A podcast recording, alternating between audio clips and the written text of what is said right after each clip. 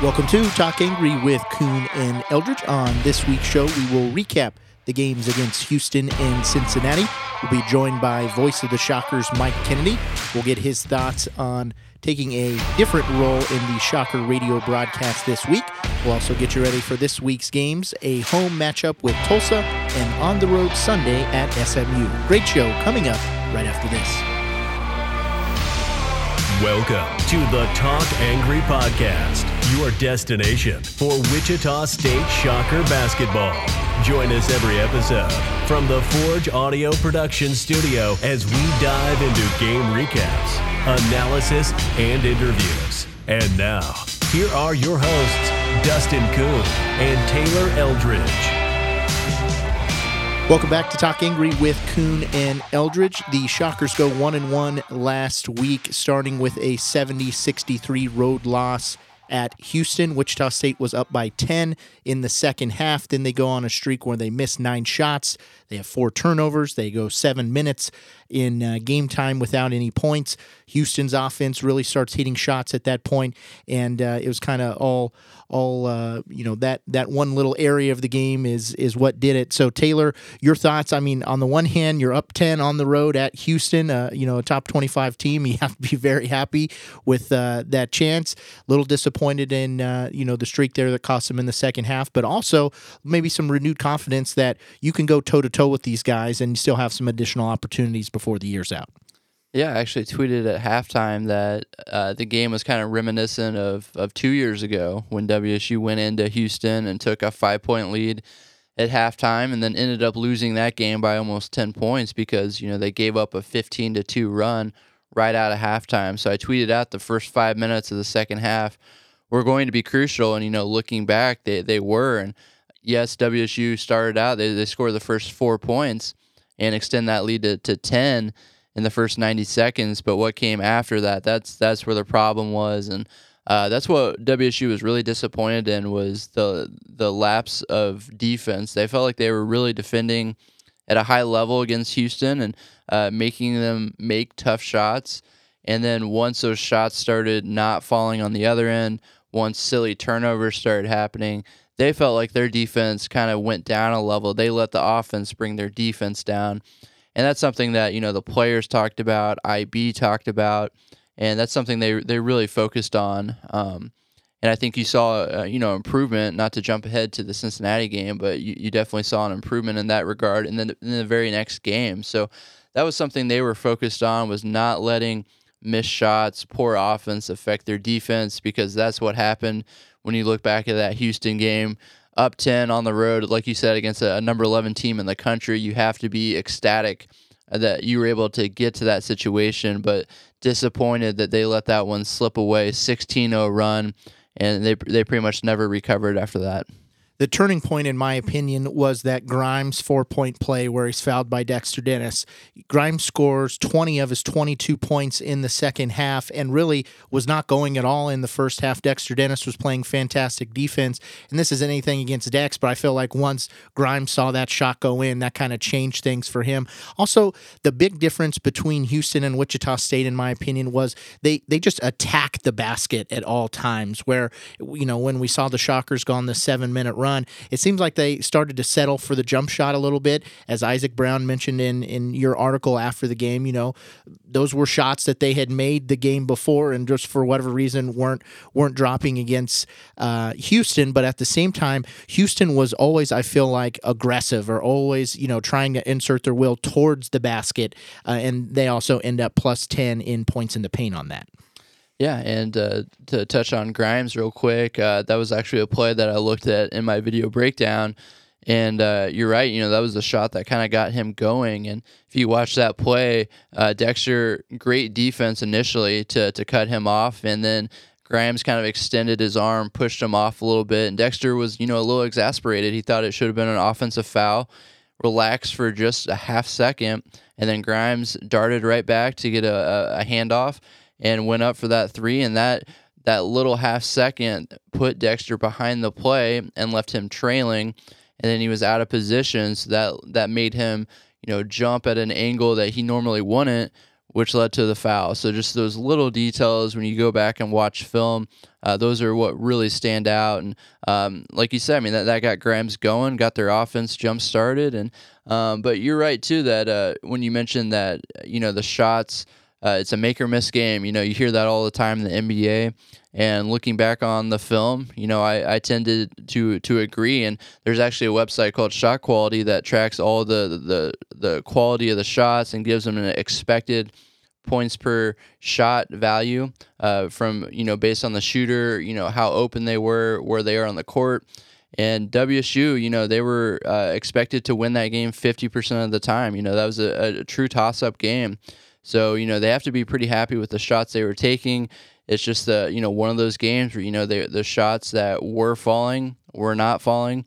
And that goes back to what IB said is that, you know, when, st- you know, streaks like that are going to happen. You know, it's basketball. You know, teams are going to go through stretches where the, the shots just aren't falling, but you, you have to not let that affect your defense and still stay locked in to a high level. So um, that that's what happened this game was that WSU, you know, they were getting pretty good looks.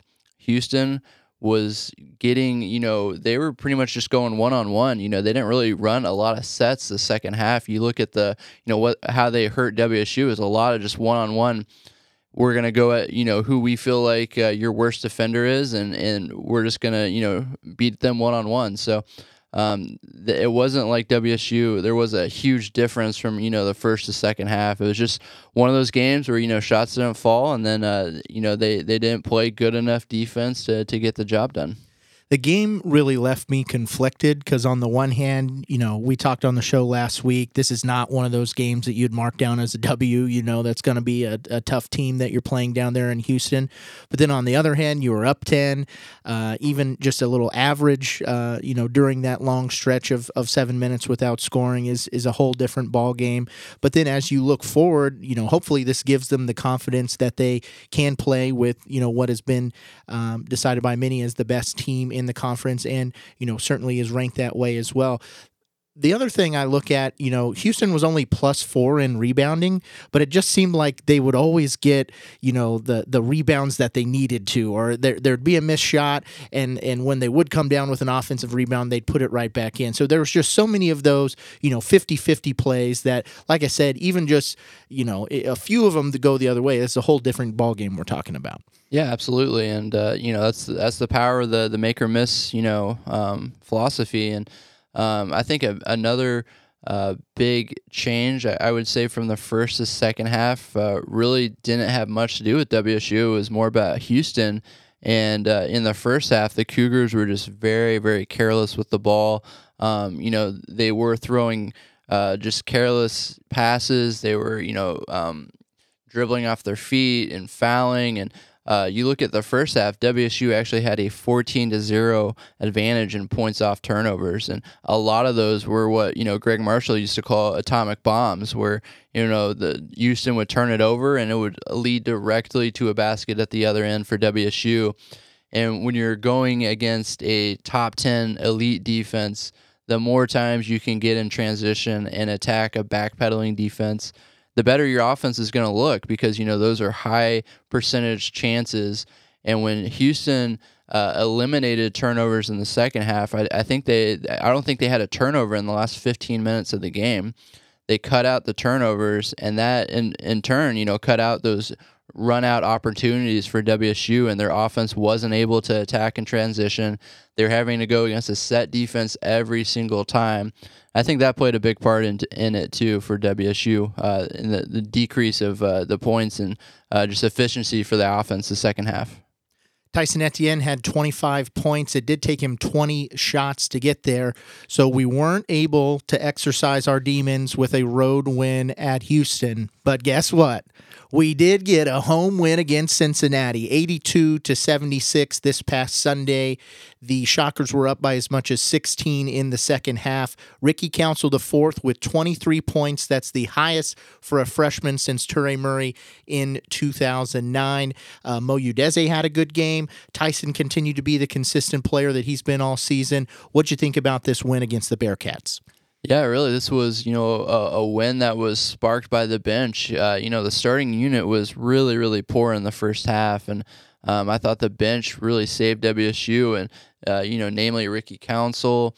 Uh, but you also saw, you know, good energy from Clarence Jackson. Uh, Isaiah Poor Bear-Chandler had some good moments. Josaphat Bilau had, you know, that possession where he had two offensive rebounds and the putbacks. So um, I thought the the bench was really key in the first half, just keeping WSU afloat because you know those first five minutes were ugly, ugly basketball uh, from the starting unit. And you know none of those guys really got going. Uh, you know Udeze looked uh, really, really poor. Tyson Etienne got off to a really slow start to the game, and then uh, obviously Alterique Gilbert. You know this is the first game he's been scoreless. Uh, Dexter finished with four. Trey Wade with three. So not a lot to like from the starting unit, uh, particularly in the first half. So I thought this was a you know a shout out to the bench, the the bench uh, unit, and really you know Ricky Council. I mean he announced himself. Uh, Tyson Etienne said it best after this game. We can't hide him anymore. You know people are gonna know about Jon Ricky. Rothstein Yeah. tweeted out about him. Buy stock now. Buy stock now, yeah. It's uh, it's time to buy and invest a lot of stock in, in Ricky Council, and uh, you know you're seeing a lot of things that you know I went back and read some of the, my um, stories I, when I talked to the coaches, you know his um, high school coach and his AAU coach, and you know they were saying he was capable of doing this stuff back then. So um, I'll have another story coming out on uh, Tuesday on Kansas.com that's going to take a look at just how impressive Ricky Council is at finishing at the basket. I mean, his level of finishing is just you don't see it very often, uh, especially in freshmen in the American. You know, it, it usually takes a, a pretty big adjustment going from high school to finishing over AAC athletes at the rim. But, you know, Ricky Council is an elite finisher already as a freshman. So I'm going to take a, a deeper dive into that. And, uh, you know, eight for 11 shooting, seven for, I mean, 11 free throw attempts. So, I mean, to get 23 on 11 shots, I mean, that's, that's just crazy efficiency. And, uh, yeah, you, you, you saw a glimpse of what he can do. And then uh, if you read my, my breakdown story on Monday, Always do. Always do. Oh, I appreciate you. I hope you have the push notifications on too. um, but uh, yeah, I mean, my, my video breakdown story on Monday, uh, yes, the 23 points, career high, that's going to get the headlines for Ricky Council. But was what was even just as promising, in my opinion, was his defense. I mean, you look at some of the, the defense that he played on Keith Williams.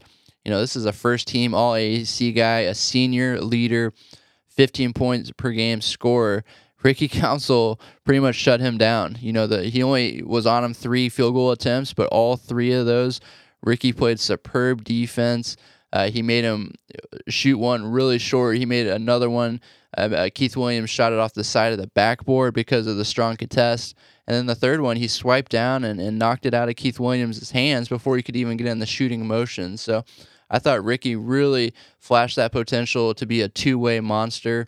And uh, that was the thing. That was the biggest takeaway for me. I knew he could be, you know, special on offense, but man, that defense that, that's starting to come along now.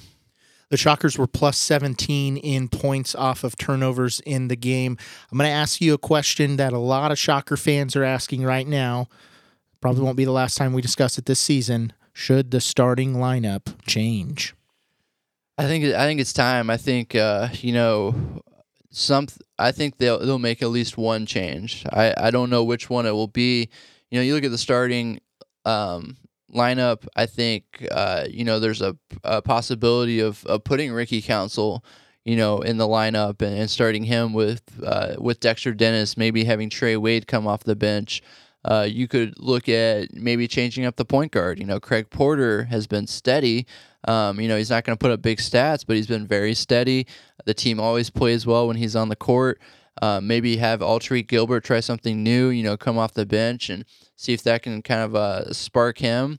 Uh, Clarence Jackson, I, I, mean, I feel like he has a case to, to be made for, for starting too. I mean, he brings a ton of energy, but maybe WSU likes that that energy coming off the bench. Maybe that's uh, a nice little change up to throw, um, you know, midway through the first half, and then you know, Poor Bear-Chandler. I think he's got a um, you know a case to be made, but I thought Morris Udeze after a pretty horrendous start by Mo uh, in that game. I thought he recovered very, very well. I think that's that speaks to uh, IB too as a coach because he really challenged Mo early in the game, got got after him during a timeout. And he said, you know, Mo kind of gave him one of those looks, like, come on, like he wasn't having it. And then IB was very stern with him. He said, Mo, you are not playing the right way. You're not playing Shocker basketball. And I think, you know, some players would not respond to that very well, but players that, you know, respect the coach and, you know, that truly, you know, respect them. I think uh, Mo responded in a way that that tells me that he he really does, you know, put a lot of stock in IB, and uh, he came back and played way more aggressive. Probably had the best pick and roll roll to the basket I've ever seen him do. Uh, just that monster screen where he he uh, you know knocks down the defender and then rolls hard and and he got up on that dunk too. That was probably the most springy Udeze dunk I've ever seen and uh, so he really responded in a positive way. So I think, uh, and I think that the the coaching staff really likes his defense too. So I think he's going to stay in the lineup. But I think Poor Bear Chandler has made a case for his energy uh, to be, uh, you know, considered first starter. Had a great tip in uh, in the yeah. game against Houston. Well, I mean, yeah, he's he's had a lot of good tip ins this year. I th- he's uh, really kind of shown a good knack for you know swooping in and just uh, yeah getting those those tip in baskets and. Um, I think yeah, what what they want to see more from him is defensive rebounding. That, that's kind of the problem for for him and you know all these centers. So, um, but yeah, I mean, if I if I had to guess, I would guess that there's at least one starting lineup change uh, for Wednesday at Tulsa. I just don't know which one it will be. I was in the building for the win against Cincinnati, and it was nice. You know, the crowd I feel you know can still make enough noise to have an impact on things. Yeah, I thought uh, you know Tyson Etienne was asked about that after the game, and he said that yeah they really appreciated that uh, like on the team. They, they could feel the the more energy in the crowd and we kind of talked about that too before this game that you know just because you know the home games before this were kind of low stakes you know they weren't great opponents so uh, you know it was a smaller capacity. So you know Koch Arena hadn't really gotten that loud uh, during this season but you know, you throw in the rivalry with Cincinnati, a little more increase in in uh, capacity, and yeah, I mean, I thought uh, the WSU fans did a good job of you know making themselves heard and you know giving WSU some some semblance of a home court advantage. As far as the AAC is concerned, there are four teams now that have won in the loss column. Houston is five and one, Tulsa's four and one, Shockers are three and one, and Memphis is two and one. How long do we have to wait before we can start talking more about this conference race and Wichita State being a serious contender, at least for you know second or third place? Uh, I'm going to say six games, which would be the midway point. And I mean, this is a long conference season, and you know, a lot of crazy stuff can happen just with you know COVID nineteen and the contact tracing. I mean, you just don't know. I mean, you're seeing it happen in the NBA right now, where you know you kind of look at the schedule and say, okay, this is you know one of the best teams in the league oh well now you know three players three of their star players are missing because of contact tracing. So we haven't seen that as much you know in the in the college basketball at least in the american. But i think that's that possibility always exists where you just cannot look ahead. Uh, you know nothing is really guaranteed. So it really is. You're just gonna have to look week to week game by game. And um, but you know i'm gonna hold off on on you know looking at the conference race at the finish until about halfway through the, the conference season WSU's first half of the conference schedule is brutal, much, much more difficult. I feel like it's been that way for the last few years now, where they always really start tough, and then uh, the, the, schedule kind of eases up in, in February and March. But uh, that that's again the case, and you know you look at the, this next stretch of games: home at Tulsa, at SMU, at Memphis, USF at home, at Cincinnati uh, UCF. I think producer Brian said before this, all those teams were picked ahead of WSU in in the preseason poll. So all those games are going to be crucial. Uh, right now, KenPom only has uh, WSU, or he has them favored in three of the six games. So you know, coming out with a, a three and three record would be big.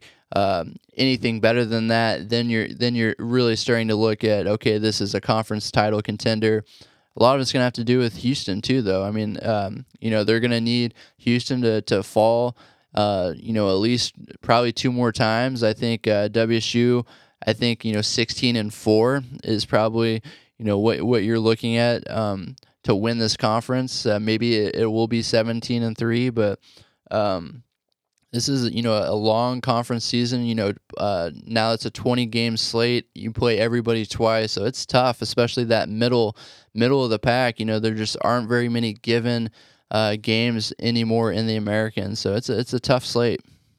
Wichita State is up to 78 in the KenPom rankings. They'll take on KenPom 72 when Tulsa visits Wichita this week. Let's take a break. When we come back, we'll be joined by voice of the Shockers, Mike Kennedy.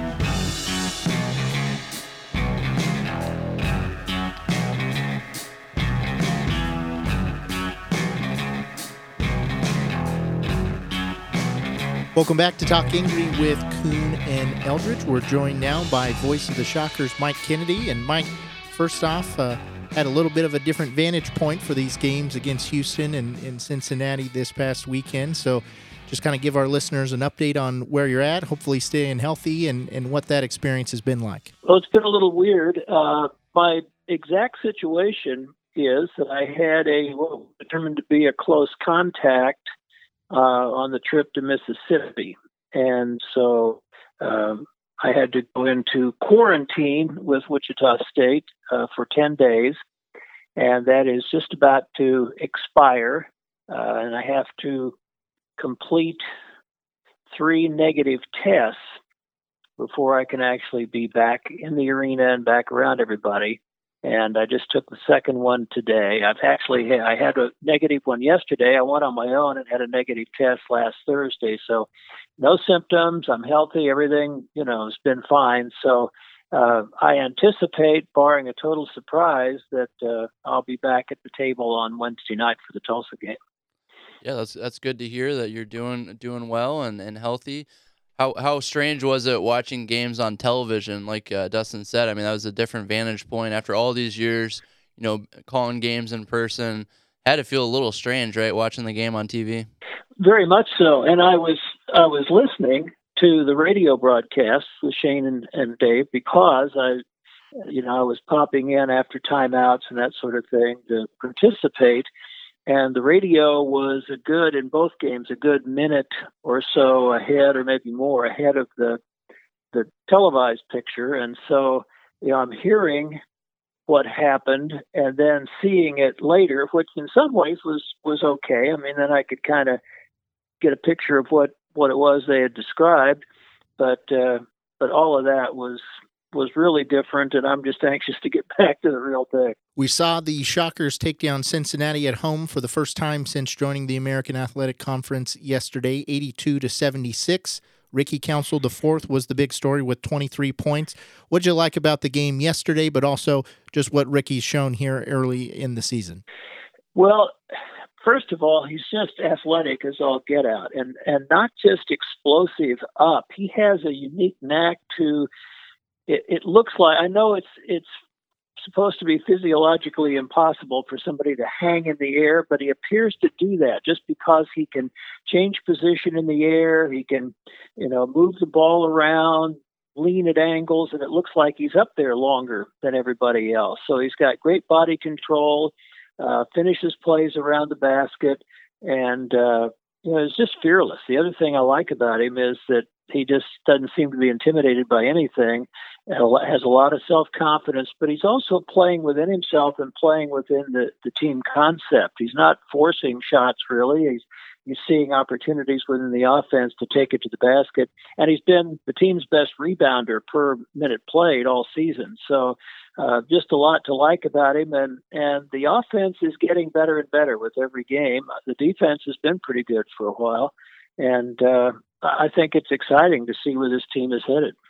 Does he remind you of any past shockers, you know, going way back? I had someone text me the other day. That's the reason I ask is uh, they said he has a little Mo Evans in him.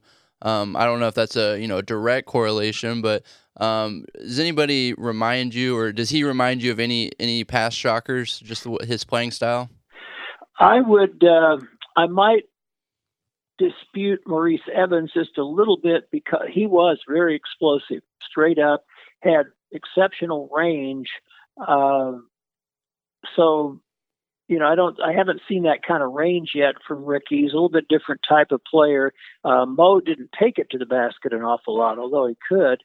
Um, so, you know, Dave mentioned Cheese Johnson. Cheese was kind of herky jerky, you know, hard to pick up around the basket, give you a lot of different moves and things. And and that one is, uh, you know, that one's kind of viable. Although I think Ricky's more explosive straight up than Cheese was, and might have already a little more shooting range than Cheese did as a college player. So uh, those, I guess, those would be a couple. But uh, gosh, no, not anybody.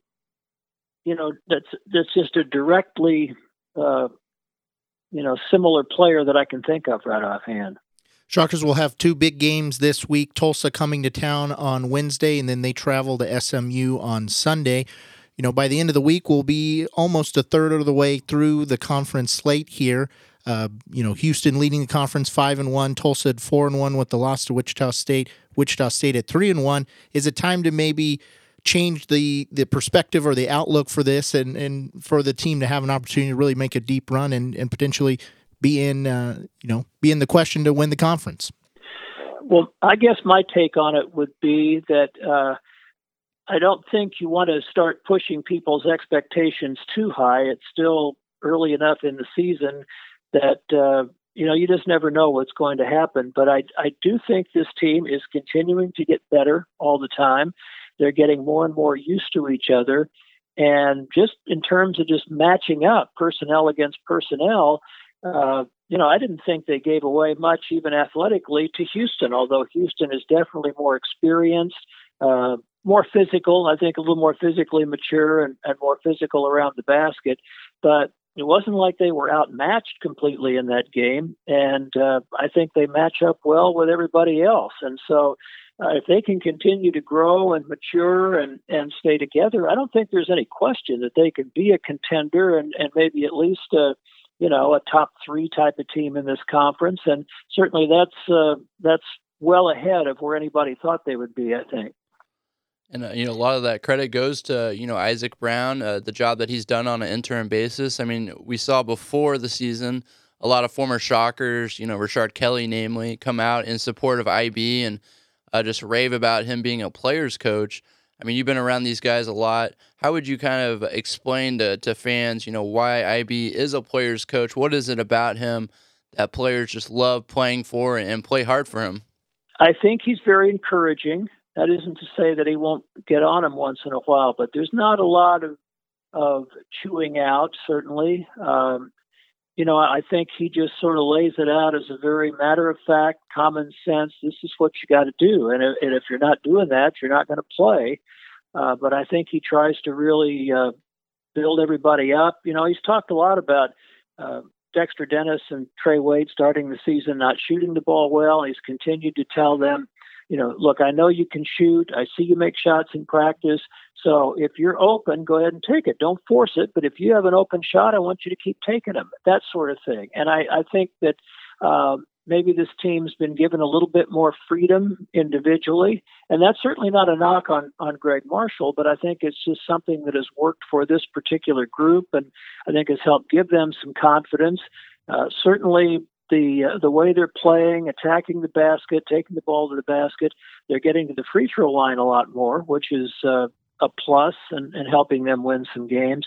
And then, you know, the other thing is, uh, and, and, Taylor, I don't know how much you've had a chance to really be around him closely because of the circumstances we're dealing with. But when I'm around him, I don't ever get the feel that this is a first time head coach and that, that he's sort of figuring this out. You have the feel that he's done this before and uh, is very confident in what he's doing and making good decisions. And, and I think that gives the team a lot of confidence. And, and certainly in some tight games, he has stayed calm. And uh, the South Florida game where they let that lead get away at the end and we're going to overtime, he just said, look, forget about the last 40 minutes, forget about the last couple of minutes. Let's just win these next five minutes. That kind of thing that uh, I think's given a young team that's still kind of new to each other a, a lot of confidence. So uh, I have been extremely impressed with the job he's doing, and and uh, you know really encouraged by the way he's coaching this team. You talk about the improvement that we've seen in the team over the last few weeks, and hopefully that all continues trending in the right direction. If there's just one thing that you could maybe help them out with, or or uh, have them focus on here over these next few weeks, what would that be? You know, and, and I might be uh, I might even be overextending a little bit on this, but I, I think one thing that they haven't quite gotten the hang of yet is finishing games decisively when they have a lead. Uh, you know, certainly they, as I mentioned, they let that one get away at, at South Florida. I thought yesterday against Cincinnati, they they still played well down the stretch, but I thought defensively they had really been dominating Cincinnati, and I felt like not so much that they just let up, but that they maybe were just trying to be careful not to foul. They weren't quite as aggressive on defense, and thought they gave up a few easy baskets late that kind of cut the margin a little bit. So you know that's that's part of it. Uh, but that just comes with experience and, and going through those situations. Uh, I think it'll be interesting to see Wednesday, uh, having won already against Tulsa not that long ago, about a month ago, on the road.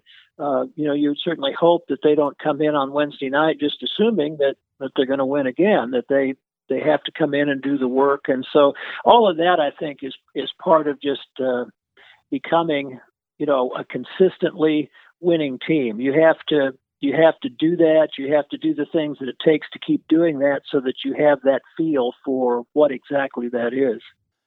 I wanted to ask you too about uh, Tyson Etienne. Uh, I get, I mean, I've gotten a lot of questions about him, especially with uh, his breakout so far this season, and uh, you know, I, I, I kind of struggle to, you know, articulate just how, you know, what makes him special, and you know, just how different he really is, and if you could kind of just expand on, you know, just all the little things that he does uh, the work ethic, uh, just things that go on behind the, beyond the scenes that you know nobody sees. But I know that talking to you know managers, you know, um, you know assistant coaches, grad assistants, I mean all these guys just rave about Tyson. Just what what what can you say about just the work that he's done uh, when when the lights aren't on that that's leading to the success he's had so far this year?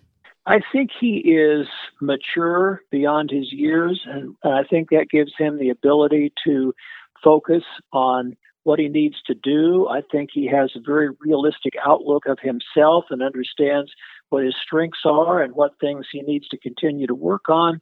I think that his game has gotten better in several areas than it was as a freshman. Uh, taking the ball to the basket, handling the ball. He's a better passer than he was as a freshman. He was a pretty good defender as a freshman, at least by the end of the year, but I think he's even gotten better with that, and and certainly that ability to take the ball to the basket and and understand you know openings and angles and things like that. Not only getting him some some shots at the basket, but he's getting fouled. He's going to the line a lot. He is in the top 50 or so in the country in free throws made. And so when you're making threes and making free throws, even when you're not having maybe a great shooting night overall, he's still putting some points on the board. And then the other thing is he's just a, a really solid person. He's turning into a great leader, uh, a guy that that leads both verbally but also by example and uh, so I think he's been a great influence, even though he's only a sophomore himself. And um, I, I think all of that plays into just the atmosphere on this team. This team is a lot closer, uh, more together, gets along better, have each other's backs far better than last year's team. And I think that he's a big part of that. I, I think some of it is the, the guys that returned who went through some some times that weren't so fun last year, kind of coming back with a resolve that they didn't want that kind of situation again and are doing everything they can to make sure it's it's a lot more uh, a lot more cohesive than it was last year. 1,319 straight games calling Shocker basketball is a heck of a run, Mike. We look forward to getting a new streak started this Wednesday well, against Tulsa. It's, it's not it's it's not over. Uh, we have all decided. Actually, other people decided this even before I accepted it, but uh, I was involved in both of those games throughout. I was in those games throughout the broadcast. So I didn't do play by play, but I did the games, and we've all decided it's now 1,321 and continuing. So I didn't miss the games. I just had a different role, and so the streak lives on. You know, honestly, this in this year of COVID, I think you have to make a few adjustments. I mean, we're talking about guys getting a year of eligibility that they would have lost this year, just all kinds of things that have uh, caused some adjustments. And especially since I wasn't sick or incapacitated or unable to do the games, it was just a, a safety precaution. Uh, I think that's a fair way to look at it. Well, someone who is uh, great with the stats, that's a perfect way to look at it. So the streak lives on. We appreciate you taking the time and, and look forward to uh, good times the rest of the way. All right. Thank you, guys. I think it's going to be a fun year. Our thanks again to Mike for joining the show. Let's move now into our game preview, starting with Wednesday's home matchup with Tulsa. Game tips off at 6 p.m. and will be broadcast on ESPN Plus. Tulsa has won six straight since the Shockers beat them 69 65 on December 15th. This will be their first game in a week. They had their game this past weekend against UCF postponed due to COVID reasons you know, seems like a quick turnaround. I feel like we were just previewing uh, the uh, conference opener against Tulsa. At that time, they had also been on a long break uh, due to COVID related reasons. You, they're certainly playing good basketball. They beat Houston by one point here a couple weeks ago, and I think they're going to come to Koch Arena looking for revenge after that close loss here just a few weeks ago. Yeah, I mean WSU really really did catch them at a, a pretty good time. You know, that was right after Tulsa had taken, you know, a ten day break. Um, you know, it was basically their first day back from you know the the quarantine. So, um, you know, not to say that you know anything. You know, WSU caught. A, I mean, it was a, a break, but um, you know they beat them fair fair and square. But I, I guarantee you that Tulsa, you know, they are ready for this game at Koch Arena. And uh, like you said, I mean, they've won six in a row. They've turned things around. Their defense is what really stands out to me. You know, they have one of the best defenses in in the conference. You know, 26 on KenPom, uh, 12th in the country in limiting uh, effective field goal percentage. So uh, they really, really get after it on the defensive end. Brandon Rachal has been um, very good so far this season for them, and um, yeah, this is going to be a, a, tough, tough team to beat for WSU. You know, obviously they're going to have to go go up against that matchup zone. Uh, you know, the Shockers have have um, you know had problems against that in the past. But you know, now that Tyson Etienne, you know, is is throwing flames from outside, he's gonna, you know, make. T- I mean, he's gonna really affect the gravity of the game and the floor of how Tulsa's defense can, you know, move and rotate because they're always gonna have to keep, uh, you know, an eye on him. It's gonna give you know open shots, I think, to to other WSU shooters and kind of goes back to what IB said after the Houston game. You know, it's a make or miss league. Um, you know, it's just probably going to come down to. I know it's simple, but it's probably going to come down to how many of those open threes WSU can WSU can hit. If you remember the game on December 15th, the Shockers came out hot, made a few shots early, got ahead, and, and was able to keep that lead for most of the game. And, and I think that'll be a key again, of course, as you mentioned, is when you have those open looks to make sure you, you put them down. Rachal is the leading scorer for Tulsa at 15.8 points per game. As a team, though, they're only shooting 64% from the free throw line. So I think the game also down in Tulsa, that was something that happened that, that didn't necessarily take care of business at the free throw line. So Shockers have, have really proven an ability to uh, knock those down, particularly Tyson. You know, it's part of the reason he's been putting up 20 points a game. And so, in your mind, uh, what do the Shockers need to do well again to come out with a W?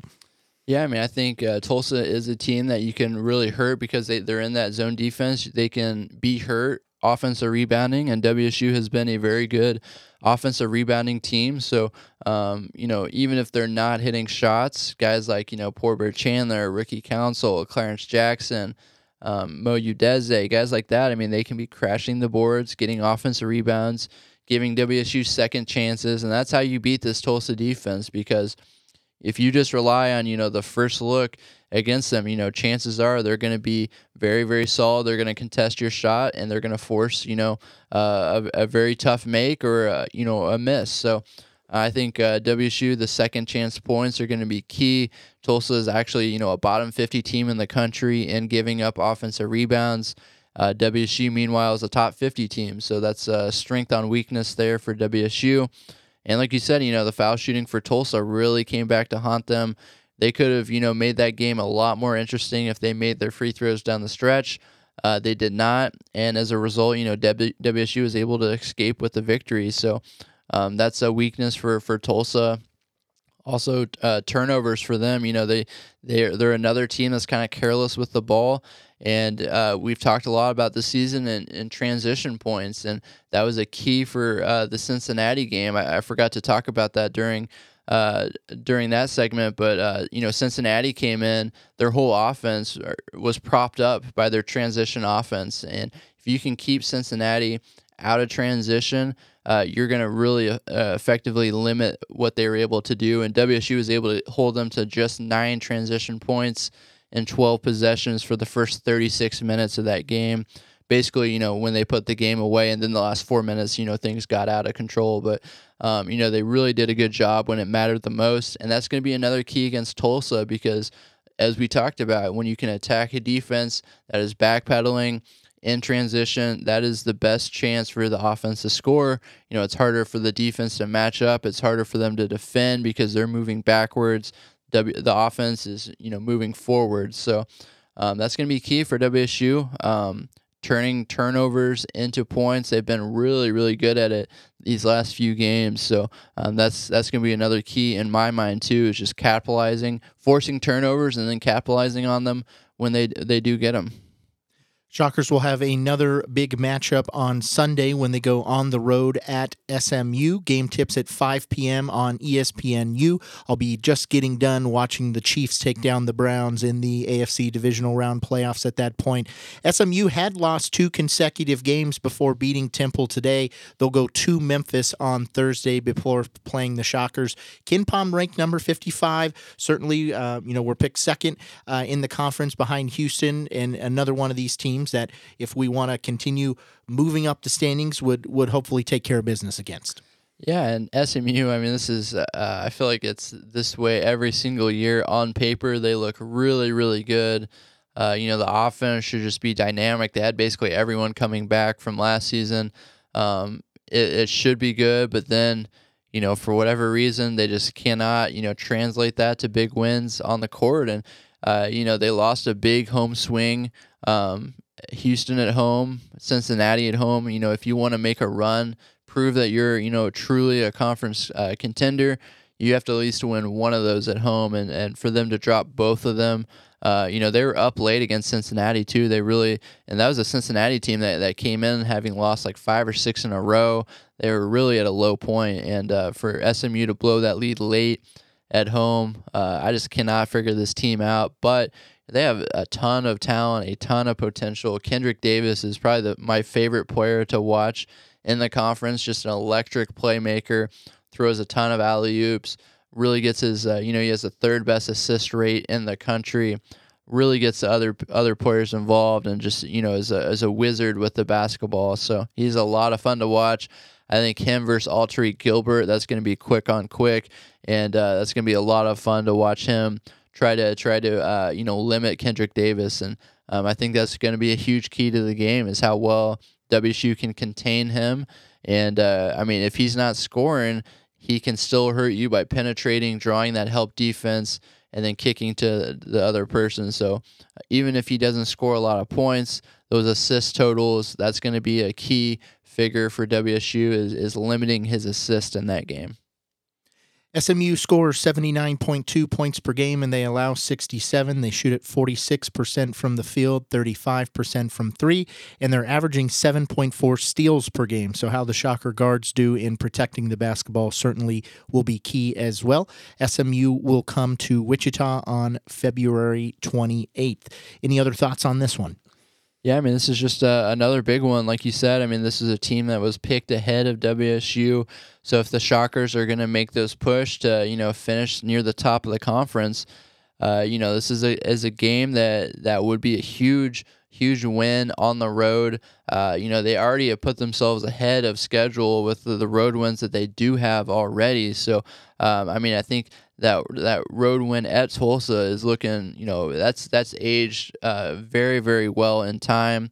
The the win at U, USF is is very clutch too. So, uh, you know, a win against SMU. This is a top three team. A lot of people had them in the conference, so this would really really be another boon for WSU. And I think at that point, you know, if you're able to take care of Tulsa at home and if you steal one on the road at SMU, that's when uh, you know a lot of outsiders are going to start you know taking notice of WSU. You've kind of seen some national guys tweet about the job that Isaac Brown is doing, but you know nine and three, five and one in conference. That's how you you start getting attention. And uh, at that point, you know WSU they're going to start getting every team's best shot. You know, even though they they probably don't have the most talent or the most experience in the conference you know they're they're really proving that that you know whatever they're doing right now is working at a very high level. And uh, you know if they can if they can come away from this week 2 and 0 that would be huge for the shockers and, and really establish themselves as you know a major player in this conference I think all that just speaks to the depth of this team. We see other teams in the conference where they have a guy who's, you know, averaging 20 points a night and maybe if he's off that then the whole team's going to be off that night, but it just seems like with Wichita State there's just enough quality around there, but they might not all be, you know, five-star guys, but there's enough quality across the board that they're all, you know, it's kind of a way to diversify to where when one guy's not doing so well, another guy's there to pick him up. So, uh, hopefully we'll continue to see that progress throughout the year. Like those financial portfolios you're working on, right? You got to be diversified. gotta Well, and we also we said buy stock now, so all I need to do is say volatility, and I've got in all my bud- buzzwords for uh, for investing. But uh, speaking of that buy or sell time, producer Brad. Well, let- let's start before we get into buy or sell. Let's get some predictions for these next two games. All right, I'll go first. I guess I'll go um, this home game against Tulsa. I think WSU um, matches well against matches up well. Uh, obviously, Tulsa is going to be hungry, but I think the Shockers, um, you know, they they've been playing pretty well at home this season. So um, I think that that road, that confidence built up on the road, uh, transferred over, and um, you know, the Cincinnati win, I think, is only further, you know, establishing that confidence. So I think WSU keeps the ball rolling against Tulsa. I think this one's going to be a, a grinded out game. Um, I'll go WSU 64 to 60. It was 69 65 in Tulsa. I agree with what Mike Kennedy said that this Shocker offense is improving and the defense has been there, you know, pretty darn good all season. I also think they they will win. I'm going to say 70 to 67. I agree it's a close one. All right, and give me at SMU. I'm going to Uh, Uh, Let's remember last year's game at SMU, the we- Dexter Dennis game, if you will, where he went off. Taylor said, for whatever reason, right after Christmas break, Dexter's game starts to come along. He had a pretty good game against Houston, looked well uh, at, at times against Cincinnati. So I'll say Dexter Dennis has another big game. I will go 65 62 Shockers. We uh, take a minute and just reflect back on how crazy that game was? They're How down. many? He hit seven threes. Is that right? Yeah, on not even just that. I mean, so they're down 26. Uh, they just looked dead in the. I mean, they looked like they were about to roll over, kind of like what they did at Houston last year. And not just that that they were able to come back, but you think about who was on that team, what happened just you know two weeks after this when everyone basically went their separate ways. You know, this was a team that was on the rocks. Uh, personalities were clashing uh, with the coaching staff, with the players, you know, all the stuff that was going on behind the scenes. The fact that they were able to pull off one of the greatest comebacks on the road in NCAA history is just is insane. I think you could do like a ESPN 30 for 30 on that one. Um, but yeah, this one, I man, I'm a sucker for SMU. Uh, I don't know when I'm going to learn, but I, I I love their offense. I think that um, Kendrick Davis is electric. Uh, he would be my player of the year. I think he's just he has the biggest impact on the game of any single player. I think uh, I think SMU will win this one at home, but it would not shock me if WSU goes on the road. Like I said, I mean, whatever, whatever, whatever it is, you know, it seems like Jankovich just something always happens for Goes back SMU. to his Valley days. Yeah, I don't know what it is, but it seems like they just always, you know, just underperform, just just enough to to keep me wanting. It, it reminds me of um, what was it like two years ago? The Temple Temple Owls. I always thought Temple was gonna. That was Quentin Taylor's Rowe. Temple Owls. I Those were love your boys. I love Nate Pierre Louis and uh, and those guys, and they just never never put it together. So I think SMU is going to be that team for me this year. Um, but I'll go SMU. I think they're going to win. I think it's going to be a higher paced game, uh, more points. So I'll go SMU 75, WSU 68. All right, let's get into buy or sell time. So we've talked about these next six games, getting to the halfway point. So crucial. Taylor, you talked about the schedule coming up. Tough opponents every single night. Teams picked to be ahead of you. So buy or sell. With what you're seeing right now, Wichita State wins four of those six games and establishes themselves as a contender for the title. I will. Man, That's tough. I will buy that though. There's just a, a lot of stuff not to like with other American teams right now, and um, you know that would require WSU winning all three at home, which I think they can do. Tulsa, USF, UCF. I think uh, um, they're going to be favorites in all three of those games. Uh, Tulsa's probably the closest one.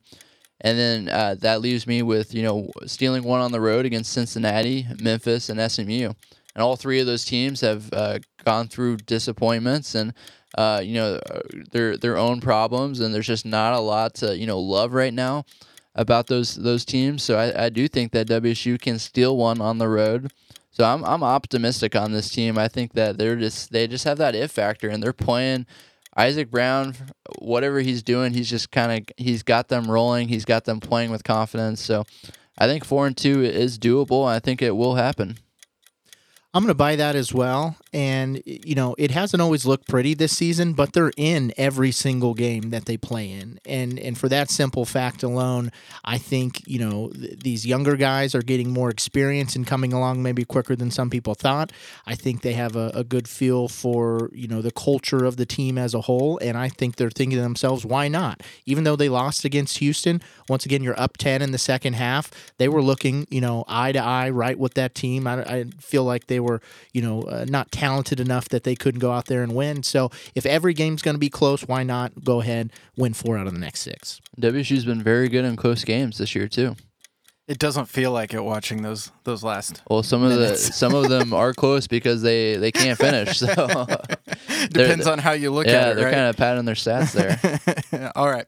Now, we've talked a little bit. Mike alluded to it. This Shocker team seems to get to the free throw line a lot more than previous Shocker teams. You've got guys attacking the rim. Etienne's so dynamic from deep, he can blow by guys. Craig Porter gets to the rim. Alterique Gilbert gets to the rim. Dexter Dennis loves to get downhill. And they're finding themselves a little more at the free throw line. So my buy or sell is a little different. They don't have as many games this season 27. Buy or sell, do they shoot more free throws than they shot last year with 31 games? I'm going to sell it. Don't really have a whole lot of. Uh, Just sounds daunting. yeah, I know.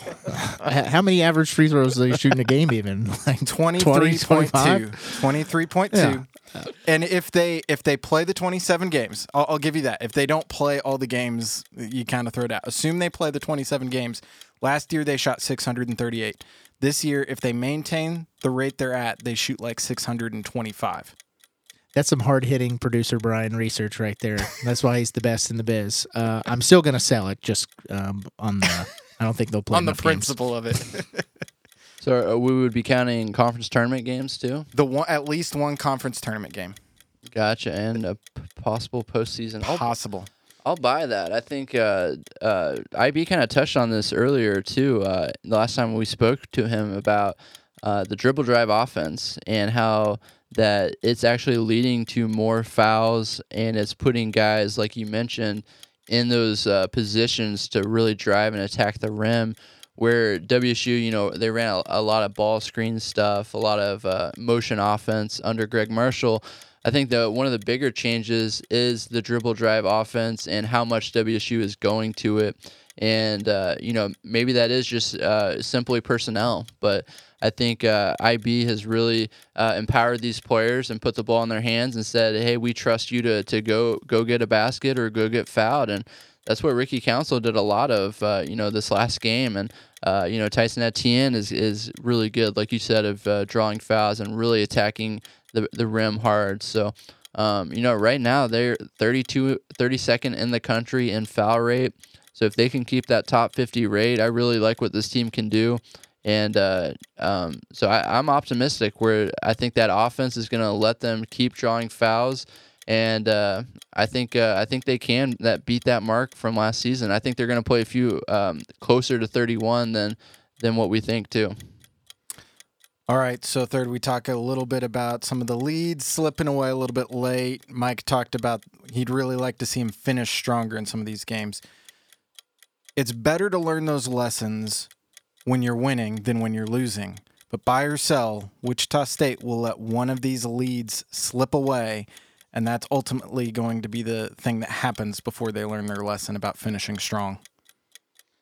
All by that, I mean they've, I mean they've already let one of those leads go with Houston, and I think uh, it's fair to assume that you know there's going to be an, at least one more game this season where they have a, a late lead and um, can't protect them. You can't go, you know, hundred. You can't bat a thousand percent, you know, in close games. So I think it's just a law of averages where they're going to have a uh, a lead kind of slip away late. I'm going to buy that as well. The middle of the conference is so close, in my opinion. I mean, it's not without question that's that Cincy could have come back at uh, you know at varying times yesterday, and so um, I, I agree. One, it's going to happen at least once. All right, and you talked that earlier that you expect to see at least one lineup change with the personnel that's happening based on what's gone on in recent games. But buy or sell, you see two starting lineup changes for Wednesday? I'm going to sell that. I think the fans want more changes, but also the favorite, um, you know, player on a lot of NFL teams is the backup quarterback. You're always curious about, you know, what else is out there. Uh, you know, Isaac has been praised, or Coach Brown has been praised for his consistency and how much you know he depends on the that that starting five and and trusting those guys to work out a thing. So I think just uh, one change. If not, they'll just roll out the same boys. Yeah, to put some respect on his name there. So almost Excuse called me. him Isaac. I mean, his mama named him Isaac. I'm gonna call him. I'm just kidding. Coach Brown. sorry, sorry, Coach Brown. Coach Brown. If you're listening, I appreciate you. yeah, I'll sell that as well. Like I said, I think um, I think they make one change. I'm not sure which one it will be. Um, I think what they and they might not even make any because honestly, what they what they're doing right now is working in a sense where you know the bench is just really really strong, and I think WSU likes having that um, you know that that uh, consistency, you know, where they can go into their bench and uh, not see a drop off. Where some of these other teams, you know, they might be relying a lot on their starting unit. Uh, you know those those second unit shifts, you know, uh, midway through the first half, and um, I think that's where WSU is is really strong at, and you know it's because of those guys coming off the bench. So um, I wouldn't be surprised if we don't see a, a change. So I don't I don't see two happening on Wednesday now. I think the thing you like about that though is they're all pushing each other, and once again, I don't want to beat a dead horse, but the depth of this team right now to be able to go to multiple guys at each position, and uh, you know they're kind of all motivating each other to be better. The cream's rising to the top. Yeah, I mean, I think uh, WSU. I mean, the way they, they have it, they have a really strong nine. Um, I think they, you know, they they could trust, you know, Trevin Wade, Josaphat Bilau, even so. Um, you know, they can go as deep as eleven, but you know they've they've really kind of carved out, you know, Ricky Council, Monzie Jackson, uh, a Pooh Bear. Uh, those guys. Uh, Craig Porter, yeah, I mean, th- those are the four that are, you know, really strong contributors off the bench. And then, you know, Trevin Wade and, and Bilal are kind of playing spot minutes here uh, in relief. So um, yeah, they have a nice rotation going, and um, and you know it's it's one of those things where I keep telling, I keep thinking that you know it's only a matter of time before Dexter Dennis figures it out, before Trey Wade you know, figures it out before Alterique Gilbert. I, I, think he's even playing, you know, um, below his uh, capability. You know, obviously last game, but even before that, I thought that he could, um, you know, his assist and and the way he impacts the offense, I thought he could have been doing a little bit more. So I think with those three guys, that's three fifths of the starting lineup. And you know, even Mo Udeze, I mean, he's had his struggles too. So really, um, not a lot of the starting lineup is playing, you know, uh, their A game. You know, Tyson Etienne, obviously, you know, he's A game. You know, even when he's uh, poor shooting games, you look down. Uh, I mean, he had two points for the first uh, 30 minutes of that game, and you look up, and he has 15 at the the end of the game. So, um, you know, he's he's unreal this year. But really, you know, all the rest of the four starters are not bringing their A game. So that's pretty encouraging for WSU to be in this position, uh, seven and three, three and one in conference and feel like a lot of your team isn't, you know, anywhere close to their potential. So uh, that's something to consider too, where, you know, they still have, you know, room to grow and, uh, you know, another level to go up, I think. I really like that with the way I'm seeing the three point shots, like you you've mentioned before, Taylor. They've got good shooting windows. Their quality is good. And a lot of times they're just rimming out. I mean, they're good looks, and I think they're going in from Dexter and Wade and, and even from Alterique, his outside shots look like they're going down, and then they they just kind of pop back out. So it's just a matter of time, I think, before they start falling. Yeah, and you know that's a fine line to go uh, to go on. Is you know at, at some point in time though, you know this is kind of uh, you know the the the struggle of these last two years. You know they felt like they were getting good looks, but you know at some point you are who your numbers say you are, and you know it it it's one of those things where uh, IB has, uh, you know, he trusts these guys. He has empowered these guys. He, he's telling them to keep shooting, to keep shoot.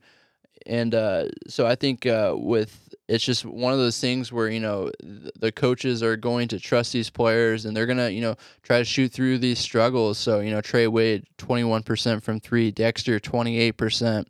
Uh, you know they they have to figure those numbers are to go up over the course of the season. So um, Gilbert, you know, shooting 28% on threes too. So um, I mentioned a few uh, uh, weeks ago that Tyson Etienne was shooting, I think he was like 34, 35, and I thought his numbers could go up. Well, look at it now, you know, 39%. I think that's where it's going to stay closer to this season. So I think it's just a matter of time before those guys, um, you know, even out there their shooting percentages. But it is a dangerous game to play because, you know, at some point – they keep shooting under 30%, you know, they are who the numbers say they are.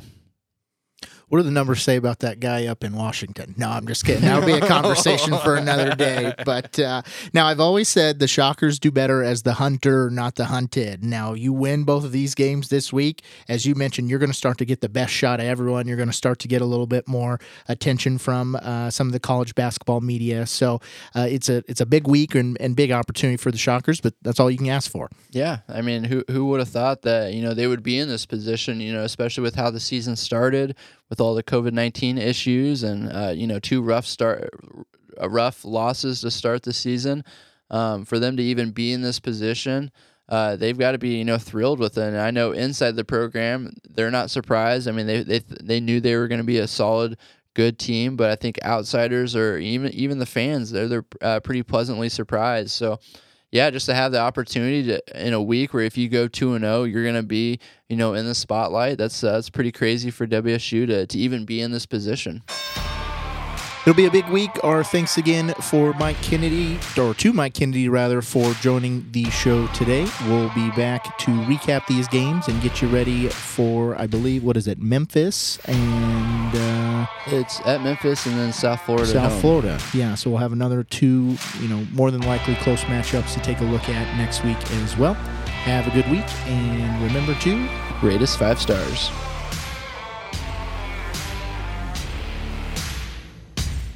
This show is part of the ICT Podcast Network. For more information, visit ICTPod.net.